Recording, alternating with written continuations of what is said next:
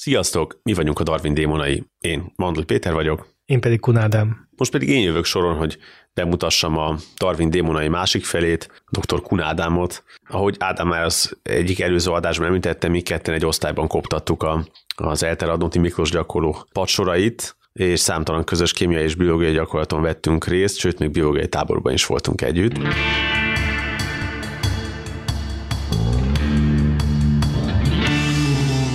Ádám, te a gimit követően jó sok irányban képezted magad. 96-ban okleveles programozó lettél, 2000-ben elvégezted a biológus szakot az eltén, aztán három évvel később ugyanitt egész pontosan elméleti biológiából és ökológiából doktori fokozatot is szereztél, majd 2004-ben ezt még tetézted egy vegyész szak elvégzésével is, és hát 2003 óta valamilyen formában kötődsz az ELTE növényrendszertani, ökológiai és elméleti biológiai tanszékéhez, ahol jelenleg docensi beosztásban dolgozol, nyáron pedig sikeresen le is habilitáltál az Alma Máteredben. Ha visszamegyünk a kezdetekhez, a biológia előtt folytatott programozói vegyészi tudás, az miben jelent neked előnyt, vagy jelent egyáltalán neked előnyt a pályádon, használod az itt szerzett tudást manapság? Hát a programozóit mindenképpen, én egy elméleti biológus vagyok, az azt jelenti, hogy számítógépes programokat írok, amelyek így vagy úgy, de a, a modellezik a, a, az élőrendszereket, hogy hát egy kicsit megtudunk erről. Tehát itt ne ilyen Minecraft és Fortnite nem, jellegű, tényleg nem. szuper dolgokra gondoljunk, hanem egy monokrom monitoron futó számsorra. Pontosan. A számokat se írjuk ki, mert csak fölösleges időt vennének, de igen, tehát amik kijönnének, azok némes számok. Rendkívül leangolul lehet még egy egy KOV, KOV 60, C64-es demohoz képest is. Ha nagyon kell, persze tudunk szép ennél látványosabbakat is, de ritkán van rá szükségünk, inkább csak ilyen demonstrációként a végén csinálunk, hogy ami lát, látványosabb is legyen, de igazából számokat állítunk elő, amiknek jelentést tulajdonítunk. A vegyészetnek hát ugye én mostában fő kutatási töltöm az életkeletkezésre, és ahogy vagy később, vagy már korábban adásban beszéltünk róla, az, az valami a kémiának és a biológiának a határa. Tehát az, amit tanultam kémiából, az nem ártott. Például nagyon jól tudok, értem valamennyire a rengeteg vegyészt, aki ebben a témakörben publikál vagy előad, ami lehet nélkül nehezebb lenne. És ők biztos is elveszettnek érzik magukat a biológusokhoz képest. Már hogy a mi tématerületünkön? Na, nagyon inkább kémikusokkal van több, tehát ők otthonosabban érzik magukat. Ami néha azért baj, pont az evolúciós gondolkodás, ami kevésbé jelenik életkeletkezése, konferenciákon például. Utolsó nap, utolsó szekciója. Az előtte pedig asztrobiológusok, csillagászok és rengeteg vegyész van. Ja, az egyetemet a Jól tudom, akadémiai munkacsoportban is dolgoztál, ugye korábban az MTALT elméleti biológiai és evolúciós ökológiai kutatócsoportjában, most pedig az ökológiai kutatóközpontban is. Az ökológia az hogyan az evolúció biológiához, meg az elméleti biológiához? Mind a kettő más, hogy azt szokták mondani, hogy az ökológia az az a színpad, ahol az evolúció drámája megmutatkozik. Az, amikor azt mondjuk, hogy természetes szelekció, az mindig azt jelenti, hogy, hogy van valamilyen vagy kompetíció, vagy préda-predátor viszony, vagy valami ilyesmi van mögött. Tehát Zsák, az egy ökológiai... Zsák, zsákmány és zsákmányoló. Zsákmány és zsákmányoló, tehát igen, valaki eszik valakit. Tehát mindig van egy ökológiai interakció is mögött, tehát ilyen szebb az evolúció, az ökológia azért nagyon szorosan összekapcsolódik. A másik az, hogy azt tudtam mondani, hogy én molekulák ökológiájával foglalkozom. Tehát az élet az olyan szempontból ökológia, hogy ugyanazok a kérdések, hogy hogyan élnek együtt molekulák, hogyan kooperálnak, hogyan kompetálnak, milyen gazda parazita viszonyok vannak közöttük, tehát teljesen ökológiai kérdésekkel foglalkozunk, csak hát amik ezt az ökológiát végzik, azok az életkeletkezésében jobbára molekulák, nem pedig fajok vagy májélő lények. Tehát a molekulák nem élnek. Molekulák nem élnek, de hát attól az ökológia ez csak egy olyan kérdés, hogy milyen interakciók vannak közöttük, és ha, ha azt mondtuk, hogy a vírusok se élnek, a vírusok se élnek, akkor az is egy gazdag parazita viszonyban van egy élősejtel. Kezdetektől fogva az életkeletkezése érdekel, tehát még ebből írta a PHD-dat, meg ez hogy kapcsolódik mondjuk a növényrendszertanhoz? Nem ebből írtam a doktorémat, azt növényekológiából írtam. Az, hogy miért, az már egy múlt homályába vész. Jóté, múlt jótékony homályába vész. Nem, hát nem ennyire nem volt bonyolult. Olyan helyet kerestem, ahol a programozhattam. Már szerettem még 95-6 környékén, frissen a gimnázium után. Mire, mire a biológia többi részét nem szeretted? Hát azt értjük már, hogy a vegyészetet is szeretted, a programozást szeretted. Csak a biológiát nem, ugye? a biológiát nem. Hát Ez mégis így... biológus vagyok.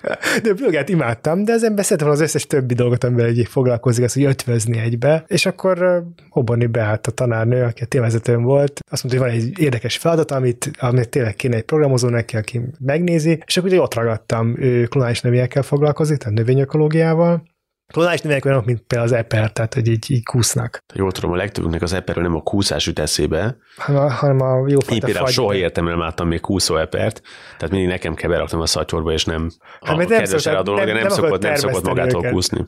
De hogyha megnézed, akkor azok szépen úgy indáznak jobbra-balra. Vagy ha valaha kellett akácot kiírtanod a kertedből, akkor azt is látod, hogy bizony ők ö, nőnek jobbra-balra mindenfele.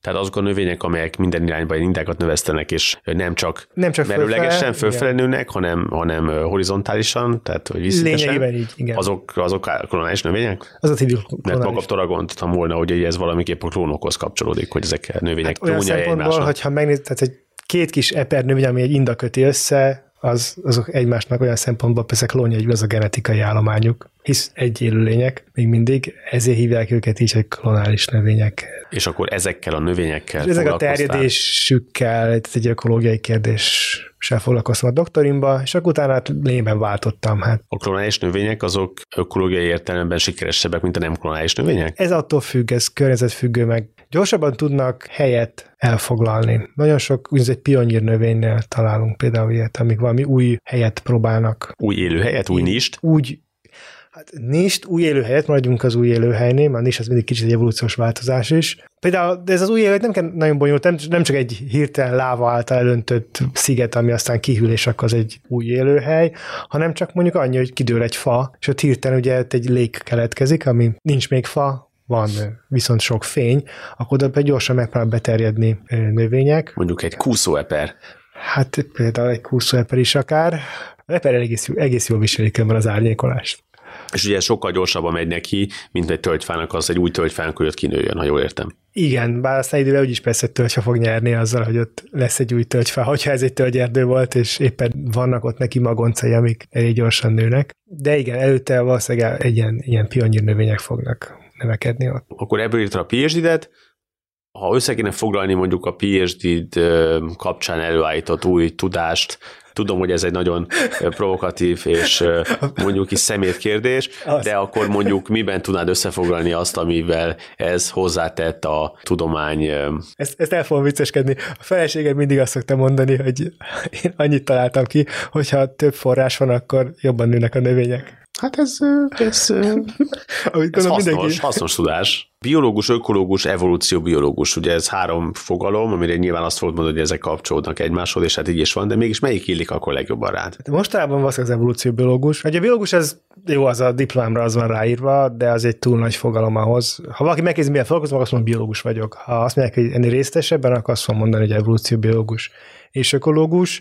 Főleg mostában evolúcióbiológiával foglalkozom, de az ökológiát azért nem, nem felejti el, mint a gyökereit. Tehát, sőt, néha előadásokat is tartok olyan klasszikus ökológiai kérdésekben is. Ami nélkül, ha jól értem, az evolúció nem is igazán értelmezhető, Nem. ugye? Nem élőlények önálló evolúciójáról van szó, hanem egy rendszer fejlődés. Persze, hát egymásra hatnak az élőlények, így vagy úgy.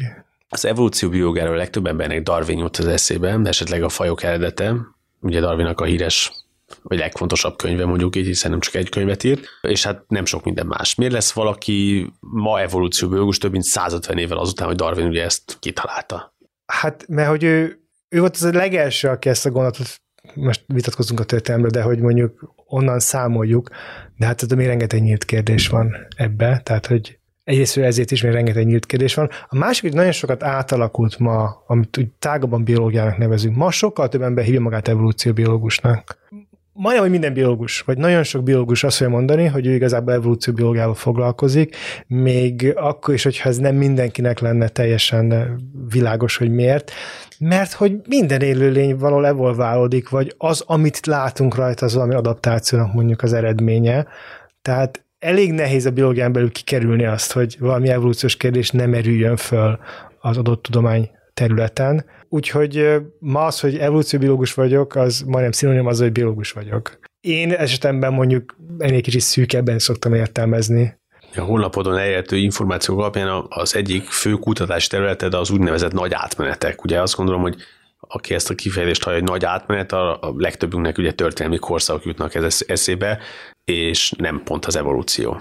Ez az evolúciós nagy átmenetek, ezen a teljes név, ezt uh, Szatmárius és John Maynard Smith alkotta meg ezt a fogalmat a 95-ös könyvükben, a Major Transition and Evolution, tehát az evolúció nagy, nagy lépései, ezt magyarul így lett fordítva könyvben. Ezek olyan történések a, a, az evolúciós történetben, amelyek meghatározóak a, a föld élet szempontjából. Van egy konkrét kritériumrendszer, hogy minek kell megfeleljenek, és akkor ilyen volt a többsejtűség kialakulása, az eukarióta sejt, maga az első élősejtnek a kialakulása, de mondjuk a, a kloroplasztisznak is, ez a növényi szintestek, vagy a, a, a valódi állati társadalom, a méheknek, hangyáknak a társadalmának a kialakulása, ezek mind ilyen nagy evolúciós átmenetek. És ebben fajta konszenzus van, vagy ez igazából az ő kettők elmélete, ami, ami... Ők indították, és azóta ez így része lett a, az evolúcióbiológia tudásanyagnak. Tehát a, a, ma az evolúcióbiológia mindig ilyen, ilyen szintéziseken keresztül halad előre, ugye a, a modern szintézis az a 40-es évek, előző század 40-es évei, ma a kiterjesztett szintézisnek hívjuk, és a kiterjesztett szintézis az egyik ilyen sarokköve ezek a nagy evolúciós átmenetek. Ez hogy mondjam, megnéz az ember az amerikai tankönyveket, ugyanúgy benne vannak. És ebből az egyik nagy átmenete foglalkozó, vagy az összesen? Van, hogy foglalkozunk úgymond magával, az, hogy az átmenetek hogyan alakulnak úgy általánosan ki. Zömében persze az első pár darabban, ami az életkertkezéshez köthető, azokkal foglalkozok. Az átmenet a, a makromolekulák és a sejtes élet között mi az, ami ebben téged igazán érdekel?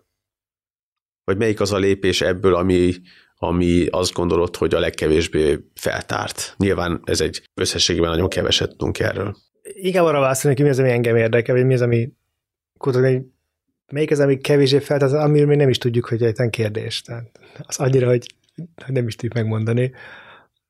Ami nagyon sokszor hiányzik, ugye mondtam az elején, hogy, hogy itt főleg vegyészek vannak, űrtudósok, molekuláris biológusok ezen a téma területen, és egyre többet tudunk, hogy ezek a molekulák hogyan működnek, hogyan működhetnek. De nem nagyon tudjuk, hogy hogyan alakult az egyik molekuláris rendszerből a másik, vagy hogy ezek együtt hogyan működnek. Most az együttműködés nem úgy, mint kooperáció, hanem mint hogy egyszerre. Tehát nem, egy már párhuzamosan? A, igen, párhuzamosan, tehát hogy ne felejtsük el, egy sejtműködés, ez nem csak arról szól, hogy hogyan megy, egy, hogyan megy a glikolízis önmagában, hogyan megy a DNS szintézis önmagában, hogyan megy a, a, a lipid felépítés önmagában, ennek minden egyszerre kell működni. Tehát amikor egy életkertezésében azt mondjuk, hogy így és így lehet előállítani mondjuk egy aminosavat, akkor az, az is fölön a kérdés, hogy ugyanabban a környezetben elő tud állni a nukleotid, elő tud állni a zsírsavak. Vannak ilyen kísérletek, amik azt mondják, hogy legtöbb működne. De minket az is érdekel, hogy, hogy jó, bebizonyítjuk, hogy egy gén működik, meg még egy gén is, ami biokémikus azt mondják, hogy életkertkezése nagyon egyszerűen akár működne is egy enzim, és nekünk azon kell gondolkozni, hogy egyszerre berakjuk őket egy, vagy egy felszínre, vagy egy, egy kis lipid molekulába, fognak-e ők? Egy lipid burokba mondjuk. Lipid burokba, ők fognak-e egyszerre is működni? Néha ez az egyszerű működés mondjuk olyan kérdés, hogy nem fogja az egyik kiszorítani a másikat. Mondjuk azt, hogy az egyik gyorsabban másolódik. Akkor az elszaporodik. Pont, másik ki lesz szorítva, és akkor onnantól elveszett egy funkció. Hát képzeljük el, hogy még nagyon sok fehérje termelődik, és egyszerűen lesz hely mondjuk a nukleotidoknak, hogy hát vagy így is elképzelhetjük, de mondjuk képzeljük ezt, hogy van kétfajta géntermékünk, melyikből mennyit állítsunk elő. Ma ugye egy nagyon bonyolult rendszer működik a szervezetünkbe, ami megmondja, hogy akkor a transzkripció az merre felhagyjon, melyikből mennyi kell. De még nincs ez a bonyolult rendszer. Tehát minden sokkal egyszerűbben kell megoldanunk azt, hogy mindéből csak annyit keletkezzen, amire szükség van. Hogyan lehet ezt beállítani? Általában azzal lehet beállítani, hogy ha ilyen kis zsákba zárjuk őket, lipidburokba, akkor hát egy csoportszelekciónak hívunk, vagy többszintű szelekciónak. A, az azt jelenti, hogy azok a kis vezikulumok, vagy sejtek fognak előnybe részesülni, amik valahogy megoldják azt, hogy egyik ne szaporodjon túl. Akár véletlen okán, akár mert a másolási rátájuk úgy állt be, hogy hasonló. Azok nyerni fognak, és azokból lesz több. Amelyiknél meg ezt nem oldották meg, azok szétesnek. Vagy nem fognak tudni a hatékonyan szaporodni, és akkor nem, nem lesz több. Azok az egysejtőek. Hát igen, azok az egysejtőek, azok hívjuk, hívhatjuk már ezeket ilyen koma egysejtőnek. Általában igen, nagyon, nagyon egyszerű dolgokról beszélünk. A, aki meg tudja oldani, hogy mondjuk ebből a sejtfal felépítő fehérjéből csinálok ennyi egységet, és mellette csinálok egy másik fehérjéből, ami ahhoz kell, hogy Hogy igen, bár ez, egy enzimből meg... abból csinálok egy másik egységet. Igen, ha mondjuk egy-egy egység kell ez az új enzimünk, az az egyikből 30 a másik meg csak egyet, mert akkor az egy nagyon részét fölöslegesen csináltuk meg. És akkor az, az fölösleges kidobás. De persze itt olyan lényekről beszélünk, akiknek még valószínűleg fehérjéik sincsenek meg. Még nagyon nem tartunk még ott, hogy ennyi génjük legyen. Sok, sokkal-sokkal egyszerűbbekről. Ilyen szempontból már jó értető, hogy ez, ez tényleg csak modellek szintjén értelmezhető, ugye? Tehát, hogy ezeket nem tudod előállítani és lemérni egy laborban, hanem döntően modellezhet. Nagyon sok részét már csak modellezni lehet. Manapság azért a technikák is javulnak. Tudunk már bizonyos dolgokat laborban is mérni. És akkor úgy kell elképzelni, hogy akkor modellel igazoljátok egy feltevésnek a igazságát, vagy írtok egy modellt, és az abból létrejövő eredmények alapján felállítotok egy hipotézis, és akkor utána ezt megpróbáljátok kísérlet, nem, vagy ti, vagy mások ilyen kísérletes módon is igazolni, tehát például létrehozni ilyen protosejteket, vagy... Pontosan, tehát hogy ezen a normál működésre a tudományunknak, hogy valamilyen modellt alkotunk, ami lémen egy hipotézis, illetve az a modell kicsit kiterjeszt az eddigi tudásunkat, de akkor valahol lesz egy újabb kérdés, amit nem tudunk megválaszolni, és akkor vissza kell menni a laborba. Ami persze nem mi fogunk, vagy hát egyelőre nincs hozzá megfelelő laborfelszerelésünk.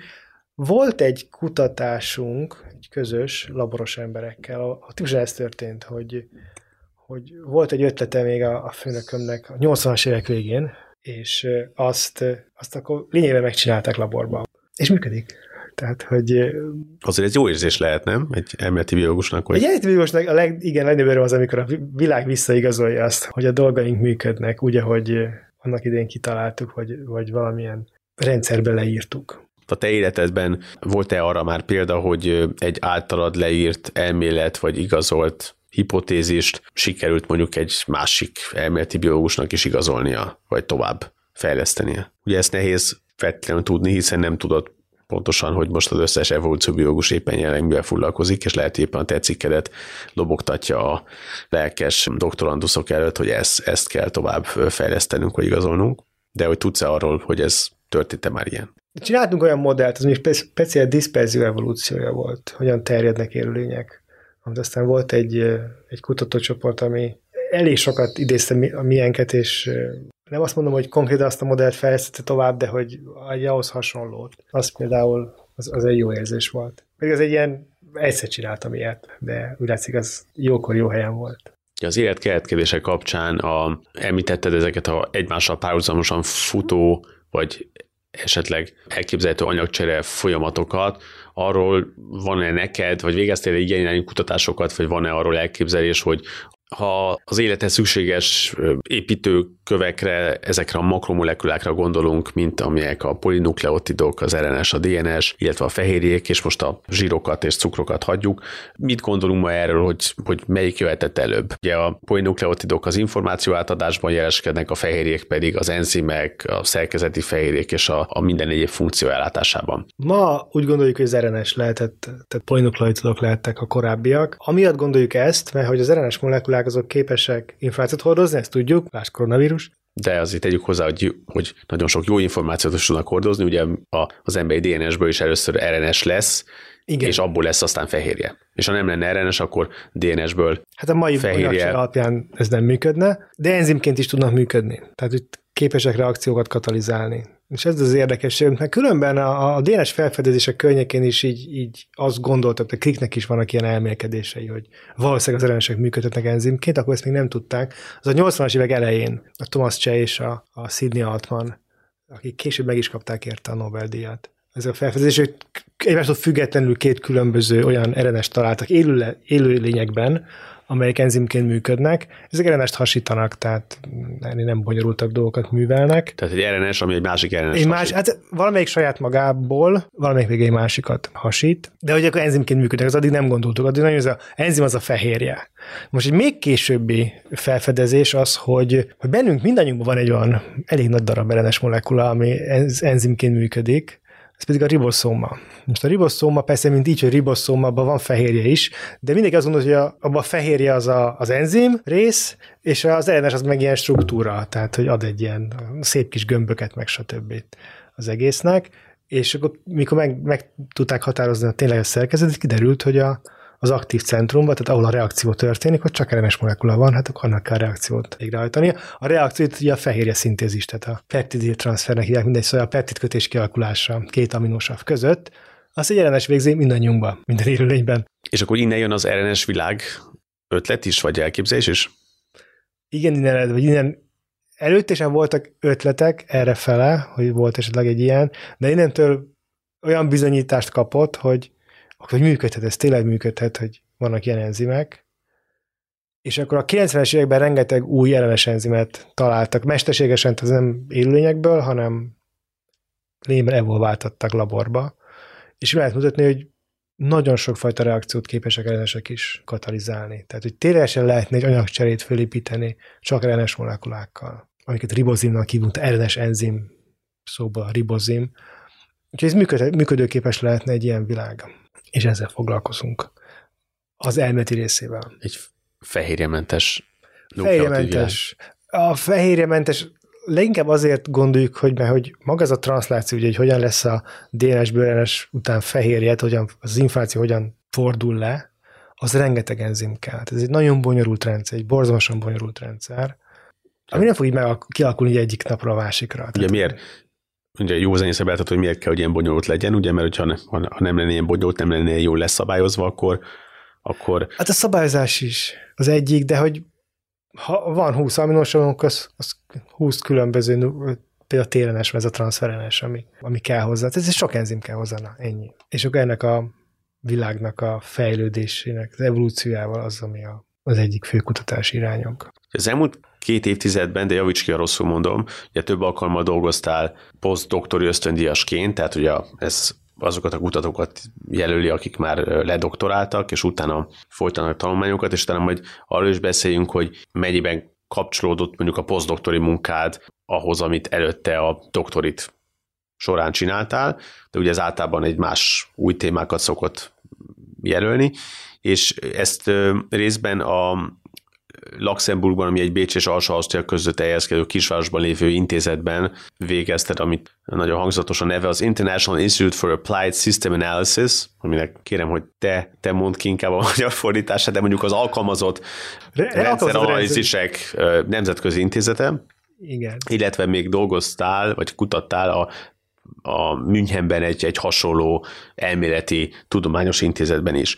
Feltétlenül szükséges-e a sikeres kutatói munkához, hogy ilyen külföldi tanulmányutakat, kooperációkat kezdeményezzen az ember? Ez utolsóra válaszolnék először, ez is igen, tehát ma úgy gondoljuk, hogy a tudományos pályának az egy része, amit régen a, a célegény nek megfelelő, ez amikor elkezd, elvándorolt és tanult mindenfélét a világban. Inaskodott. Inaskodott, és ugye hazament, és akkor a mesterművével majd nem, tehát hogy ő képes az önálló munkára, és hát most, hogy ez a doktori után szokott jönni, ezek a posztdoktori évek, úgy gondolom, hogy nem árt, az ember lát mást is, más helyeket, az általában más kultúra, vagy kicsit más a téma, és akkor újabb technikákat is megtanulhat. Ez a alkalmazott rendszeranalízis hely, ez egy ez a 70-es években alapult ilyen, ilyen szovjet és amerikai kooperáció volt, tehát a, a, az egyik Tehát része... a világbékének egy ilyen csodálatos világbékének egy csodálatos helye volt, mert hogy nagyon kevés hely volt, ahol az orosz és amerikai tudósok találkozhattak, ez egy ilyen intézet volt, direkt ez is hozták létre. És talán a választás is, hogy Ausztriában legyen, ami ugye egy semleges állam, volt különben egy gyönyörű Habsburg vadászkastélyban, tehát a, nyári lakja volt Szisziéknek, én speciál, ahol sokat üldögéltem, az a gyerekszoba volt, ami a, a toronyban van. Még, úgy, még visszaállították, sajnos a világháború nagyon megrongálódott, de visszaállították az eredeti festéseket, ilyen hát erdőnek van kifestve, meg égboltnak. Az a, az a pár szoba, ami, ami a torony, és ahol többet üldögéltem, az a mi kis, hogy mondjam, programunkhoz tartozott, tanszéknek a helyi megfelelője. Gyönyörű hely különben, az egy elméleti intézet, főleg gazdasági, társadalmi kérdésekkel foglalkozik, de van egy ökológiai és evolúciós programja is, és ott én emberi együttműködéssel foglalkoztam főleg. És most megkérdezett, hogy mi a köze annak a növényekhez, az az igaz, hogy technikailag elég hasonló. Ugye a klonális növényekben, amit én kutattam, az van egy olyan, hogy ők tápanyagot osztanak a különböző kis élőlények között. Képzeljünk két epret, ami össze van kötve egy, egy indával, akkor elképzelhető az, hogy az egyiknek jobban megy, és akkor valamennyit küld a másik felé. elképesztő sokat tudtunk meg az eperről, tehát hogy ezek szerint ugye mozgás, vízszintes mozgással képes, és információt ad át egy másik epernek, ami hát neki a klónja. Tápanyagot.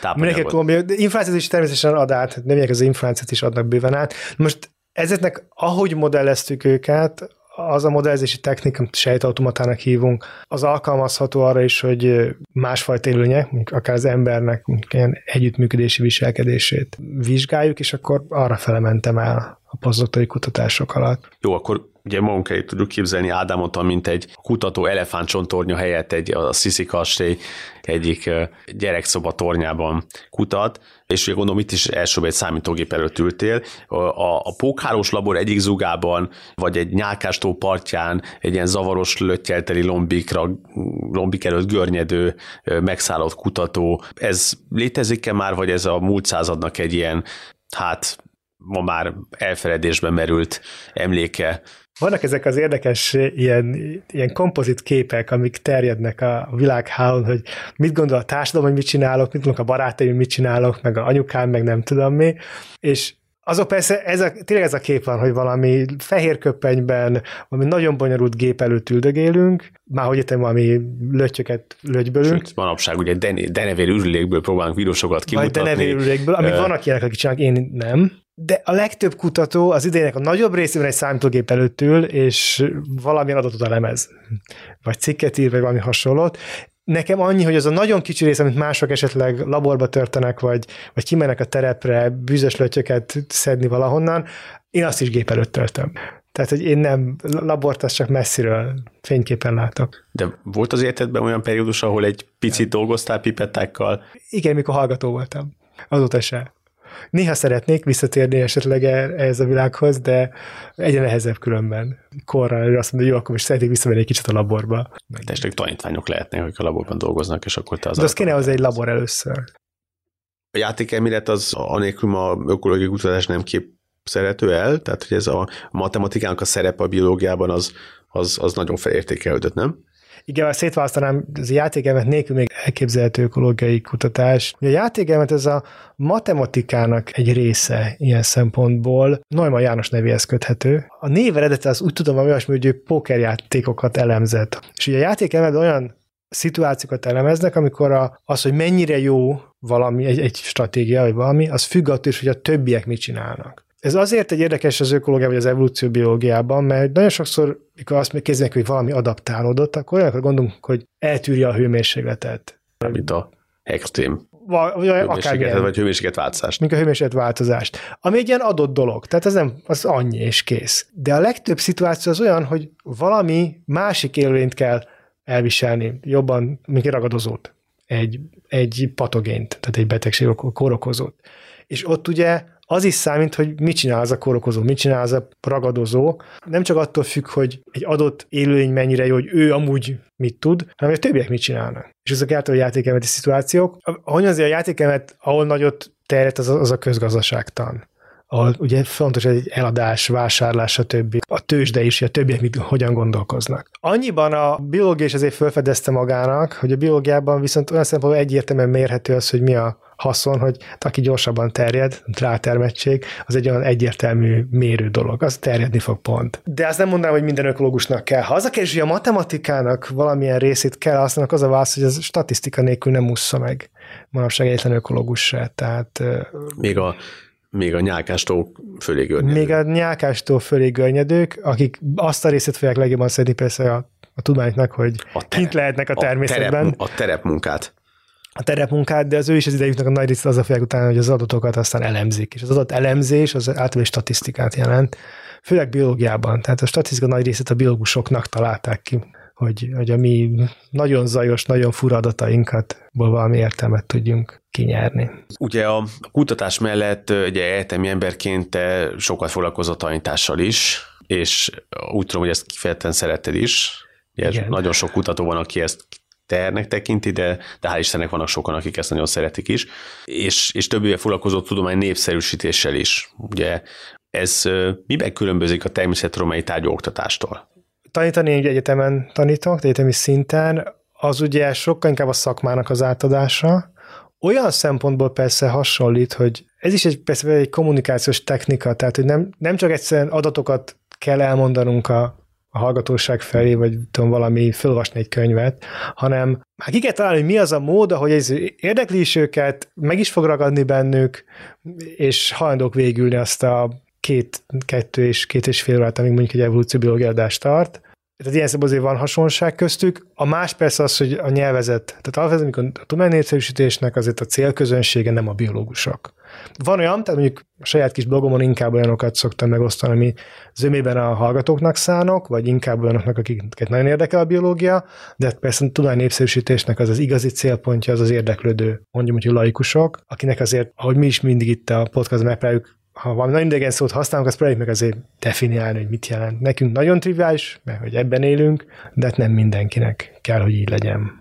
És akkor ezt, ez, ez a tudomány népszerűsítés. A tudomány népszerűsítésnek ennek kéne lennie, vagy vagy csak elmagyarázni, hogyan működik a világ, amikor éppen el kell magyarázni, mint mostanában.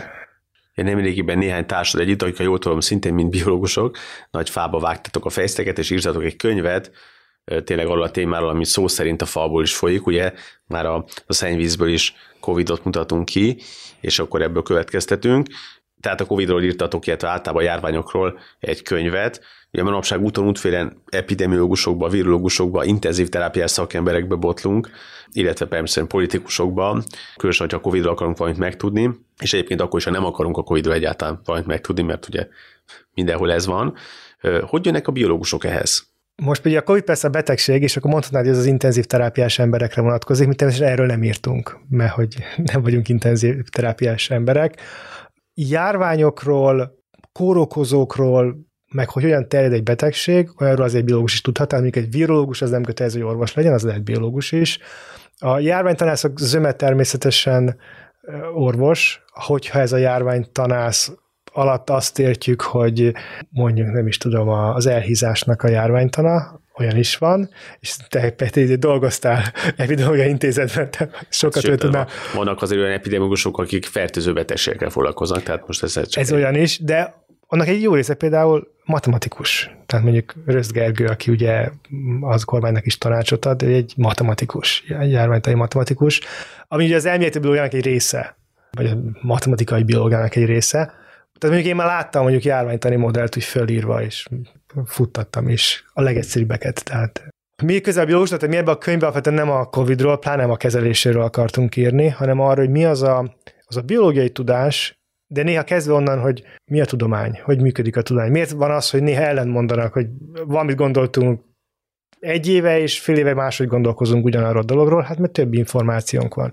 Mi az, hogy szakember? Mi az, hogy immunrendszer? Az egyik szerződés az immunológus, tehát hogy, hogy működik az immunrendszerünk? Hogyan kell egy oltás mögötti statisztika az, hogy mindent, hogy hatékony például. Nagyon sok statisztikai kérdés van. Hogy alapvetően erről, tehát alapvetően a, a, a COVID az egyetlen egy fejezet a könyvben, az is inkább ilyen, ilyen történeti, hogy ehhez képest ez egy nagyon nagy fekete betűkkel ott van a címlapon. Igen, ne, hogy mondjam, a tudány népszerűsítésben azt tudni kell, hogy címet az sosem a szerzők adnak, azt mindig vagy a kiadó, vagy az a, ugye akár a kupitban is, a címeket nem én szoktam adni.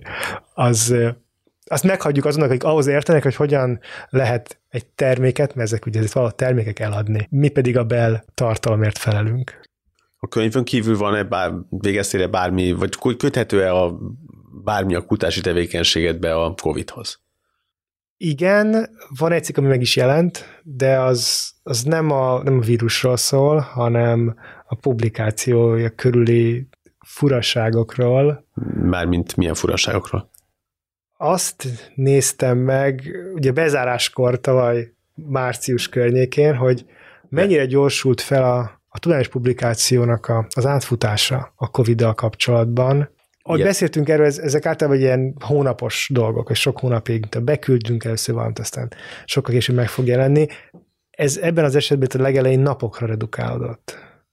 Nagyon szépen meg lehet mutatni, hogy néha beküldték, elfogadták, másnap megjelent. Ilyen típusú, ennyire fölgyorsult, tehát átlagosan azt három nap volt a medián az elf, a beküldés az elfordás között. De ez tényleg ez a 2020 március-május, vagy hát januártól májusi időszak. Az információ elemzés volt lényegében. Mi, mi most küldtünk el egy, illetve nekem most 10 hét után jött vissza egy covidos cikk, amit elküldtünk, ahol, el, antitest szinteket néztünk reumatológiai és immunbetegekben, és 10 hét alatt jött el az első elbírálás. Úgyhogy ez sajnos azt kell mondanom, hogy visszaállt a, a normális kerékvágásban. Normális kerékvágásban, igen. Illetve egy cikk azért nem jelent meg az a házalunk éppen, az egy kicsit járványtan, de nem covidos, inkább csak úgy nagyon távolról, meg hogy államok hogyan tudnának ez viszonyulni. És ilyen szempontból viszont játékelmélet. Hogy mi a válasza egy államnak, lezárások például, arra, hogy megjelenik egy bizonyos paraméterekkel rendelkező patogén. A kutatásnak valami olyasmi lenne az érdekessége, hogy, hogy az jött ki, hogy nem, nem is az a válasz, hogy nem kell fölkészülni, és nem is az, hogy nem is tudom, be kell vásárolni holnaptól nyolc kórházat, amit elrakunk valahova, és akkor bármikor föl lehet állítani, hanem a kettő között van való az a, az a mennyiségű előkészület, ami például elég tágkeretek között fel lehet készülni egy bizonyos patogén megjelenésére. Ugye említetted, hogy nagyon felgyorsult a publikációs tevékenység a COVID alatt. Egyrészt biztos, hogy más területeken meg inkább egy visszaesést okozhatott, ugye, ahol az erőforrásokat át kell csoportosítani. A te vagy a ti témádat, vagy a kutatói közösségedet ez hogy érintette? Mind a kutatás, és aztán utána még estek az oktatás terén. Az elméleti biológiát, tehát ezt hogy számolunk, azt igazából nem érinti. Hogy mondjam, nekem internetre van szükségem egy számítógépre. Néha még az internetre se. Ebben nem éreztünk. Míg azt mondom, hogy nem kísérletezünk, olyan szempontból nem teljesen igaz, hogy ki, csinálunk ilyen, hát kicsit közgazdasági, kicsit szociológiai kísérleteket is. Az egyik doktoranduszom az olyasmivel foglalkozik, hogy gyerekekben bizonyos, tehát mondjuk az, az egyenlőség, meg az egyenlőtlenséggel szembeni vélekedés hogyan változik a korral. Ezeket úgy lehet nézni, hogy ilyen cukorkaosztásokkal választhatnak, hogy én kapok egyet, meg te is kapsz egyet, vagy, vagy én kapok kettőt, és te nem kapsz egyet se. Melyiket választaná egy kisgyerek? Szerinted melyiket választaná? Mondjuk egy négy éves. Hát azt tudjuk, kap két cukrot és általában igen különben. És erről volt egy tanulmány régen Amerikában, ahol ezt tapasztalták, hogy általában nagyon kis gyerekeket csak az érdekli, hogy mennyi cukrot kapnak. De a kísérlet úgy volt megcsinálva, hogy mindig csak azt mondják a gyereknek, hogy képzeld, hogy valaki ül veled szembe, vagy kiraktak egy fotót. Mi viszont azt mondjuk, hogy jó, de lehet, hogy gyerekeknek azért más azt mondja, hogy képzeld el, hogy van egy gyerek, akiknek adsz vagy nem adsz, vagy, vagy ott egy fotó, de mi azt mondjuk, jó, ültessünk te két gyereket és sokkal magasabb, hogy ott ül valaki vele szemben, akit mindig úgy próbáltuk össze, hogy másik osztályból van, vagy másik óvodás csoportból, tehát hogy elvileg nem minden nap talál, nem a legjobb barátjáról van szó. Na, ezek a kis ezek nem működnek Covid alatt. Nem jutunk be az óvodákba, iskolákba az elmúlt másfél évben, tehát ezt itt teljesen le kellett zárnunk, és azóta ilyen kvázi pánik van, hogy mit tudnánk, hogyan tudnánk a négy év doktorinak az utolsó másfél éve az kiesett, a doktoranduszomnak, és most egy kicsit nehéz, hogy hogyan tudjuk ezt befejezni, ezt a... Az emberi empátiát már egy egészen alacsony korban is igazoló kísérleteknek a lefolytatását. Hát megérteni az egyenlőséggel kapcsolatban, ezek hogyan vélekednek, hogyan változik a véleményük. Mert hogy vannak olyan osztások is, amikor a másik kap sokkal többet. Azt persze egy egyszerűbb elutasítani, de a gyerekek azt is, tehát hogy például ezt, hogy egy-egy ugyanannyit kapjunk, vagy én kapjak többet, és a másik kevesebbet, azt már kisiskoláskorban is alapvetően elutasítják a gyerekek. Tehát ő érzi azt, hogy egyenlőtlen, akkor is, hogyha ott esetben ő így dönt. Igen, tehát akkor is, hogyha neki lenne jobb, akkor is azt mondja, hogy nem, kapjunk, kapjon mindenki kb. ugyanannyit. Tehát nagyon érdekes dolgok jönnek ki, csak még hiányzik a pár tucat adat, ami, ami most leállt. Tehát, hogy nem, tudunk, nem, nem tudtunk előre menni egyáltalán vele talán, hát de most is mondom, hogy vannak megbeszélések iskolák, óvodák, hogy hát ha beengedik, akkor most újra, de ha most megint nagyon romlik a járványhelyzet, akkor megint az lesz, hogy nem fogják. Nem tudjuk folytatni. És, és nagyon zavar, hogy tényleg ilyen pár tucat adat hiányzik, tehát amit lehet tudni az ember, mint tudom, három hónap alatt meg lehetne csinálni. És addig viszont akkor nem tudjuk. Szóval minket is az érint ilyen szempontból a, a COVID nyilván befolyásolta a COVID az oktatási tevékenységet is. Nagyon sokat hallottunk arról, hogy ez milyen a hallgatók szemszögéből nézve, ugye mind ahogy egészen a kiskorú gyerekektől az egyetemistákig terjed a spektrum, de talán kevesebbet hallunk arról, hogy milyen az oktatók szemszögéből ez. Milyen volt neked ez a, az elmúlt mondjuk másfél-két év? Hát borzalmas. Még nem is annyira az első, a 2020 tavasz, a 2020 tavasz azok az emberekkel találkoztam előtte. Tehát hogy a február, március eleje az még élőben ment, tehát hogy olyan emberekkel kellett hirtelen akkor már csak számítógépen találkoznom, akik előtte azért láttam. Mindig van ilyen elképzelésem, hogy mi volt. Kicsit furcsa volt úgy előadni, hogy igazából otthon ülök, és egy számítógépnek beszélek, és, és csak kis fura karikák barátokkal kommunikálok, akik általában ritkábban beszélnek vissza hozzám, de ugye ősszel úgy indult el egy évfolyam, én, első, én sokat tanítok elsősokat, elsős egyetemistákat, akik sose voltak bent előadáson. Tehát az első adás úgy volt, hogy valaki bejelentkezik Teams-en, én, és elkezdenek nekik beszélni, és látnak egy, egy arcot, aki ugrál a saját könyves polc előtt. Jó esetben fel van öltözve, de tulajdonképpen ki tudja a virtuális háttér és egy, egyéb filterek. Igen, hát fel volt öltözve.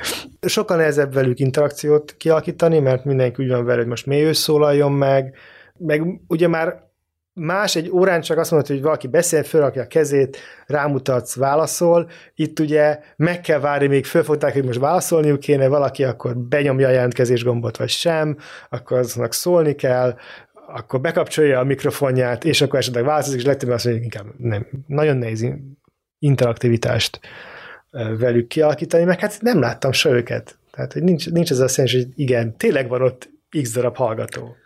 Te, te hogy tudtad ebben a folyamatban a saját motivációdat fenntartani?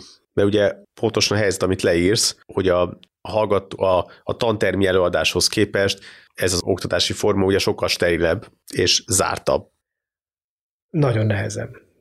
Az a válasz igazából nagyon nehezen. Van persze az ennek az a rutinja, hogy igen, az adás ezt meg lehet tartani, de már mondjuk tavasszal, amikor mindig ez volt, hát két-fél éve teljesen online húztunk le akkor egyre nehezebb volt. És könyörögtem hallgatni, hogy páran kapcsolatok be a kamerátokat, hogy minimálisan úgy tűnjön, hogy vannak a másik oldalon is emberek. Akkor itt érdemes elmondani azt, hogy ez nagyon sokat számít a bekapcsolt kamera, ugye? Tehát, hogy a, számít, tehát... ha csak egy, egy nevet látsz, egy fekete tehát ezért mondjuk középiskolában azt láttam a gyerekeken, hogy szinte minden talán megkövetelte, azt vesz, hogy a hallgató, vagy a gyerekek, diákok bekapcsoltak-e vagy sem, az egy megint más kérdés mert nagyon más úgy, hogy oké, okay, hogy nincsenek ott fizikailag, nincsenek tőlem egy két méterre, de legalább embereket látok, és velük beszélek, mint úgy, hogy teljesen a monitorral beszélek. És csak az a sejtésem, hogy az a szám, meg az a pár darab ikon, ami ott van, azok ott valódi emberi lények vannak mögötte. Más egy előadóterem, meg a saját szobámnak a fura kis magánya, vagy a bent a munkahelyemnek a szobája. Erre nyilván nagyon nehéz válaszolni, mert ahogy mondtad is, különösen ugye az elsős hallgatóknál, ugye ők nem tapasztalták meg azt, hogy milyen volt. Arra van bármilyen adat, vagy, vagy találkoztál bármilyen olyan fajta elemzéssel, hogy a, ha összehasonlítják azok hallgatók, akik megélték a kvázi régi, ma már réginek nevezhető, vagy de úgymond hagyományos oktatást, és ezt az online előadói formát, ugye azt gondolná az ember, hogy ez, ez egyértelműen információvesztéshez kell, hogy vezessen, de ugye erre van-e, van-e olyan alat, ami ezt igazolta? Hogy az információ átadás az szegényesebb, rosszabb minőségű az online oktatással, mint a tantermivel. És Azoknak, sokkal, akik, akik mind a kettőt átélték. Valószínűleg a közoktatásban fog először megmutatkozni, és ott lesznek rá ennél jobb adatok. Nálunk az persze az ember érzékete vizsgán, hogy kevésbé ment át bizonyos dolgok. Miközben ez a furcsa, a vizsgák általában jobbak lettek. Minden online volt, és egyszerűbb, hogy mondjam, fölkészülni egy ilyen kattingatós vizsgára, mint mondjuk egy szóbelire, vagy egy, vagy egy ott kell tesztet kitölteni, nem pedig otthon. Mondjuk én online is szóbelisztettem őket. Az a furcsa, hogy hallgatók is azt mondják, hogy nem volt nekik jók, néha motiváltságuk, önmagában az, hogy odaüljenek. Tehát, hogy tényleg azért csak bekapcsolják a gépet, lehalkítják, visszamennek aludni. Hanem, hogy tényleg ott, le, ott üljön három órán, vagy 345 percen keresztül, és bámulja a saját gépét, telefonját, stb. Az nagyon nehéz volt. Az egyetlen pozitív amit mondtak, hogy nagyon sokszor felvettük az előadásainkat közben, és ezt vissza tudták nézni vizsgődőszakban a felkészüléskor. Azt mondták, hogy az, az jó. És ugye egy másik dolog, ami erről eszembe jut, én azt gondolnám, hogy egy józan paraszt észre, hogyha, amit mondtál is, hogy online is vizsgáztattál, online szóbeli kevésbé stresszes vélhetően, mint egy, mint egy személyes szóbeli. Um, nem hiszem, nem gyilkolunk hallgatókat személyesen se, de hogy van azért az a stressz, hogy mi van, hogyha nincs, nincs internet például. Technikai problémák lesznek bármelyik oldalon, és volt még záróvizsgán is, amíg ott derült ki, hogy, hogy nem tudom, valakinek elromott a mikrofonja közben. Nagyon rossz a net. Ennyi, hogy rossz a net, vagy, a, a... vagy, vagy levágja. Hát nekem, nálunk is volt építkezés öt utcával arrébb, markoló elkapja a internetkábelt, és akkor onnantól Onnantól nem lehet semmit csinálni, pont. Hiába van az, hogy a hallgató ott van, más az, amikor oda kell menni, és akkor leül előd, és úgy beszél, vagy ott van, azt mondja, hogy ő ott van, de hát nem tud. Ja, te nem vagy ott. Vagy én nem vagyok ott, vagy ő van ott. Ha már a játékelméletnél tartunk, akkor neked van egy nagyon régi hobbit még, amivel, hát ha nem is professzionális szinten foglalkozol, de hát lehet mondani, hogy, hogy nagyon elmélyültem, az pedig a szerepjáték. Ez mennyiben kapcsolódik az eddig elhangzottakhoz? Hát a kapcsolat az biztos csak másodlagos lehet, hisz szerepjátszani, de veletek együtt kezdtem a gimnázium legelején, tehát hogy az, azért az régebbi, mint az én biológusságom. Amúgy manapság az egyik dolog, ami érdekel a szerepjáték, a szerepjáték azok, az ugye valami olyasmiről szól, hogy van egy történet, amit a mesélő mesél, és a, a játékosok pedig erre reagálnak. De a legtöbb szerepjáték mögött van egy, van egy szabályrendszer ahol valahogy kockákat dobunk, és akkor abból lehet valahogy kitalálni, hogy tudom, sikerül legyőzni az ellenségeket, vagy meggyőztük-e a királyt, hogy nekünk adja a lányát, meg a fele királyságát, ami ugye mindig egy, egyfajta modellezés. Tehát az mindig van egy, egy modell mögött, egy, egy, egy harcot, egy társadalmi szituációt, valamit hogyan írjunk le és ezek érdekelnek, tehát az elméleti biológusnak ezek mindig egy ilyen, egy ilyen hú, mennyire érdekes egy, egy újfajta rendszer. Néha csak azért olvasgatok szerepjátékkönyveket, hogy a rendszert nézzem, hogy az hogyan írja le a valóságot. És hát a, a szerepjátékban a játékelmélet az, az, az ott egy, van, egy, nagyon, egyben nagyon ritkán van. van kimondva, hogy valami ilyesmi van mögötte, de, de nagyon ott van. Remélem, hogy sikerült közelebb jutnunk ahhoz, hogy hogy is lennek a mindennapja egy evolúcióbiológusnak, Covid előtt, Covid alatt, és remélhetőleg Covid után. Köszönjük, mi voltunk a Darwin démonai. Sziasztok!